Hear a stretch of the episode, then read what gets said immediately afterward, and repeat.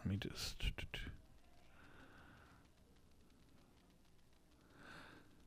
Good Sunday morning, Iowa.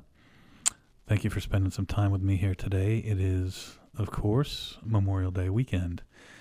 And, you know, I never I never want to say happy Memorial Day because it's really even though you are supposed to enjoy yourself, um, you know, you're also supposed to take some moments and think about what it's all about. So, you know, for my family, um, I, had, I mentioned my daughter had my 12 year old had been out in D.C. and had touched my uncle's name on the Vietnam Veterans Wall, but it, I mean, it's deep into my family. The the military. I'm the first generation that I guess skipped out because I just didn't. Uh, you know, I was going to be a doctor, and it just didn't occur to me that that I would want to be a doctor in the military. Um, my grandfather on my mother's side was on a minesweeper in uh, the South Pacific during World War II, and when I was young, he used to tell me stories about that. Of course, there weren't a ton of stories because they were a minesweeper, so they didn't get into a lot of battles. Um, but it was it was fascinating, you know, how the whole thing worked and all that. My other grandfather was in the Army Air Corps in Newfoundland during the war, World War II. My dad uh, served after Korea in the Air Force, so he was um, or I guess no, it was between. Sorry, it was between. No, I think it was. It was no, it was. It was after Korea in the in the Air Force, yeah, for a couple years, and so when he passed a couple years ago, um, I was surprised. Uh, they they when they came to get his body, I, I was in the condo with him when he passed, and it was just us down in Florida. When they came to get his body, they put a flag over the coffin, and uh, that was sort of the last, you know, thing I saw was a flagged coffin go into the hearse, and then hit his funeral, and he was cremated and interned at one of the, the like this mausoleum above ground thing. So, um, they came and played taps and presented us with the flag that was on his coffin. Uh, presented that to my girls. I have it at home. Um, and you know, I think um, it's really important to remember what we're doing this weekend. And you know, this country, we're still trying to work a lot of things out. And I think one thing is we got to remember that we're one big family and I don't know about your family, but depends on how far out you want to go. I think everybody's family has a lot of of uh, issues getting along. Um, I don't. I just don't know of anybody's family who everybody. Maybe I have a, a, a warped experience, but none of my friends and none of you know nobody that I know has a big family out into the cousins and and stuff that everybody just gets along great. So I think that if we remember that as a country that we're supposed to be one big family and that as Americans we're we're supposed to be we're supposed to treat each other uh, like we are uh, endowed by our creator with certain rights, right? And that and that we're all created equal. And as a country we have yet to perfect that, but you know, I don't know any country that has. Um, there are um, a country like the U.S. where you have to have well, you not have to, but we have a, a giant, super diverse population, more diverse than any other country in the world by a long shot. And pretty much we get along pretty well. And there's a lot of politicians stirring pots, but pretty much people go to work together and and uh, you know, socialize together, and and there's there's definitely work to be done, but uh, um, I think that it it serves purposes to to pit people against each other, um, and I hope that we can really try to avoid that. And uh, and one way that we can do that is to um, is to remember uh, all the sacrifices. So my uncle Bobby uh, was my dad's younger brother, and he was born in 1948, and so he was a huge basketball star up in Aroostook County, Maine. At uh, um, he's so it's the town was Ashland, and when he played for Ashland, he set records. Um, he scored over seventeen hundred points, and um, and this was before the three point line, before the shot clock. so um, it was pretty impressive, and he uh, some of his records still stand up there. So after high school, he ended up um, I think he went off to college, and then my dad said uh, the the short version. My dad's short version. He always had short versions of stories. He didn't have long versions. Uh, he was chasing some girl and dropped out, and then he got drafted. So he got drafted into the Marines, and he was in the um, uh, Third Marine Division, First Battalion, Fourth Marine C Company was where he was.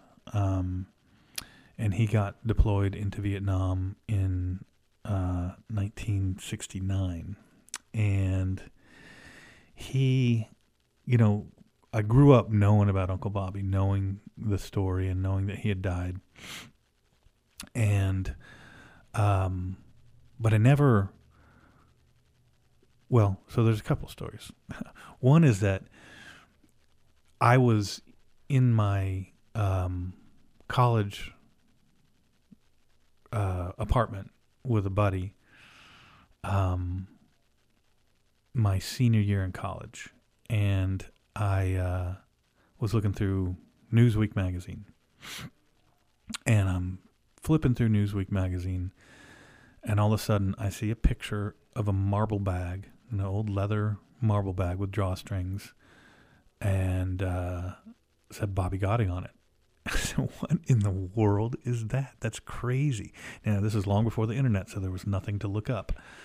Um, and it was a story about a display at the Smithsonian Institution, which um, had taken the things that people had left at the wall, uh, including a Harley Davidson, uh, uh, and and just they would take things, you know, not everything that people left, but you know you just can't leave everything out there forever. So they would take these things and they put them in a display in the Smithsonian. And so this picture uh, was there, and I called up Newsweek magazine. I said I got to get a copy of that picture, and um, they after several months, you know, again this was back in the old days, they sent the picture, and I opened it up, and there was literally a picture of Florence Griffith Joyner, who I don't know if you remember was a sprinter and it was a picture of her crossing the finish line. So they they sent me the wrong picture. Uh, I don't know how they did that. I was pretty explicit about what I was looking for, but um, at, in the interim, I had been admitted to Georgetown for medical school, and um, I said, "Well, I'll just go see it." And so I got out to Georgetown, and early on when I was there, I went and I took a picture of the marble bag, and I and I went through that display, and it was really intense. Um, and uh, so when my dad came out to kind of help me settle in a little bit, we went and we made a rubbing. They used to, I don't know if they still do because my daughter said she couldn't find it, but yeah, that doesn't mean they weren't there. Um, they, the the park rangers used to give you um, uh, a white piece of paper and you could mark it with black charcoal. And uh, so my dad and I did that, and I made him this shadow box um, with a picture of me and him doing the rubbing, and a picture of the rubbing, and a picture of the explanation of the uh, of the uh, display. So it's pretty pretty interesting, and uh, and then to see my daughter go now. Wow, let's see. So that was ninety. Would have been ninety three. So. Oh gosh, I don't. That sounds like thirty years. It couldn't be. my daughter to go out there 30 years later um, and uh, and still have it mean something. You know, I, I, think it's it's important. So so Bobby he was drafted into the Marines, and uh, um, he ended up um, being deployed in Quang Tri, Quang Tri. Not sure exactly how you say it. Uh, Quang Tri, probably Vietnamese probably say Quang Tri uh, province, and um, they were down in a at a place um, that's uh, called that they was called the Rock Pile, and I guess if you know any Vietnam vets that were in that area, they know what the Rock Pile is, which is basically a bunch of hills, I believe, but they just called the area the Rock Pile. So he had been. Uh, they were up on a hill. It was actually called Mac Hilltop N, and uh, and then of course they had another name for it based on the height and I, I had we had never known this. We had never really known exactly what happened. And so I was going through my dad's things and I found a letter that well, let me back up. The marble bag had been placed there by a girl who used to shoot marbles with him when he was little and never forgot him and wrote that note. And that note was in the Smithsonian. Bobby, I've always loved you and um, you know, I left this marble bag to remember you, and you know, pretty touching. So, and I think they were just kids. I mean, I don't think they. I think you know they were shooting marbles together, so they must have been pretty small, and then kind of grew up together. So apparently, she. So my dad's the kind of guy was the kind of guy who just you know, Bobby got shot. Okay, that's enough. That's what I need to know, and but this girl wasn't satisfied with that. So apparently she reached out and found. Uh, so it was starting to be the internet age, and she reached out and found the commanders that were there and gave the story. So what had happened was um, they were up on this hill, and there was a, a North Vietnamese army regiment on the other hill, and they were fighting, and they kept coming up the hill, and our soldiers kept defending the hill. And it had gotten so bad uh, at one point during the battle that uh, you know they had plasma for the wounded soldiers, but um, I guess the soldiers were drinking the plasma because they literally were going to die because they were so thirsty, and they thought, well, I mean, we can save them with this plasma, and then we get shot and we're all dead. So, just to, to think about those kind of conditions. I mean, imagine you're out in the jungle, you're out of water, it's been a day or two. I mean, you're desperate, you're trying to stay alive. Horrifying situation. So Bobby was shot and he got evac'd out to a hospital and he stayed there a day, I think, and then walked eight kilometers back through the jungle to join his uh, brothers in arms. And uh, um, again, this is all from the letter. I mean, but she said that it came from the commander, and she had written, you know, who the commander was, and uh, um, and she wanted my dad to know, you know, exactly what happened and how valiant he really was, and so, um, apparently, uh, one of the North Vietnamese soldiers jumped into the um, uh, dugout hole they had, uh, foxhole, I guess, and uh, he had a satchel charge with him, and it killed everybody. So, um, you know, you just think about that, you know, and it's so hard anybody who's not been to a war to try to comprehend, you know, that level of sacrifice, and um, and so I do. I think about that, um, and I think about you know all the people in all. I mean, that's what the weekend is about. To think of people all the way back to the Revolutionary War, um, and the tremendous sacrifices, the Civil War. Um, you know, in, including Iraq and Afghanistan, a lot of those soldiers came back with very serious, uh, serious mental and, and physical issues. And, uh, you know, we remember, I think that we should really remember the costs of war and uh, and that I mean I think that there's some wars that our country's been in that you could certainly very strongly question. I wasn't, you know, even in retrospect, I'm not sure we ever should have been in Vietnam, but that's you know that's my opinion. I think there may be different ones. Uh, did, same same can be said for you know Afghanistan and and Iraq. Uh, I think you, you could you could raise some very serious questions about whether we should have been there, but you know I think the Revolutionary War seemed to be a just war, and uh, the Civil War seemed to be a horrifying but just war. I mean, it's just been part of the human condition. Uh, but but since the very beginning of this country, you know, people have been fighting because there's something here worth fighting for. And World War II, I mean, we, you know, World War One again. You know, I've read a fair amount about it. I'm I'm not sure we necessarily I don't know about our involvement in that one. I mean, World War II seems to be certainly the one that is, um, you know, the the modern war that's just like, gosh, thank goodness we did that, you know, because there were some bad actors out there with uh, with Japan and Germany and and Italy and even the Soviet Union, of course, who we sided with in that war. But but I think, you know, even today, with you know, the problems that we have, which I think are magnified dramatically by the press, um, but certainly exist. Um, people from all over the world want to come here. In, any place in the world you go, uh, there are people wanting to come to the U.S. I mean, a little bit less certainly in you know Western Europe, but I mean, you go anywhere. Um, outside of the U.S. and people want to come here. I mean, it's, uh, it's evident at, at, with the with the issues that we're having at the border. It's evident um, when you look at the number of people that petition to come here and the actual flows of immigrants. So there's something here worth worthwhile that's been deemed to be worth fighting for.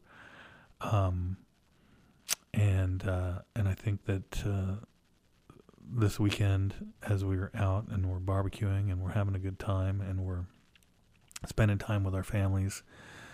Um, you know, we remember these sacrifices, regardless of of uh, the politics of Vietnam. The country asked, and and all those soldiers went over there, and 55,000, 58,000 of them, I believe, uh, you know, gave their uh, gave their all for the country, and then a million more were disfigured mentally and physically. So we need to remember that and appreciate that. And um, you know, the travesty was, of course, when they came back, many of them were uh, treated poorly by uh, by people here in the U.S., um, which is just a crime. Mean, these, you know, 18 to 22 year old kids going over there, either having been drafted or feeling like they wanted to defend their country and coming back and getting treated like that. So, so just kind of, you know, just wanted to to uh, remind everybody, and you probably don't need reminding, uh, um, but just to give my sort of personal take on on Memorial Day, and and I always talk to my girls on Memorial Day, and we go over. I remind them of basically everything I said here. Maybe I'll just have them listen to the, listen to the show, but uh, but uh, I think it's important to take politics out of it and recognize that people made sacrifices and that you can you can talk here and there about this war and that war, but we really wouldn't be where we are um, without those sacrifices. There's just and and who knows?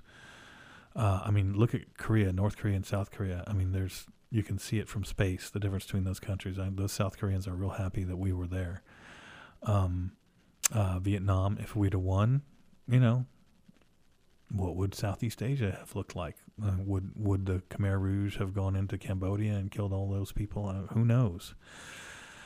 But just things to think about, just to ponder uh, and remember, and and uh, and share with the younger generation because I think they're not. I'm going to ask my girls what they were told in school about Memorial Day, and I'm going to guess it's just go have a barbecue because I, I think that uh, our schools are failing to teach kids the good and the important good history of the country and focus too much on the bad history of it. So, so that's my Memorial Day rant. I hope everybody is having a good time and remembering and yet still enjoying uh, what was given to us by sacrifice. So, with that, you have a blessed week, Iowa.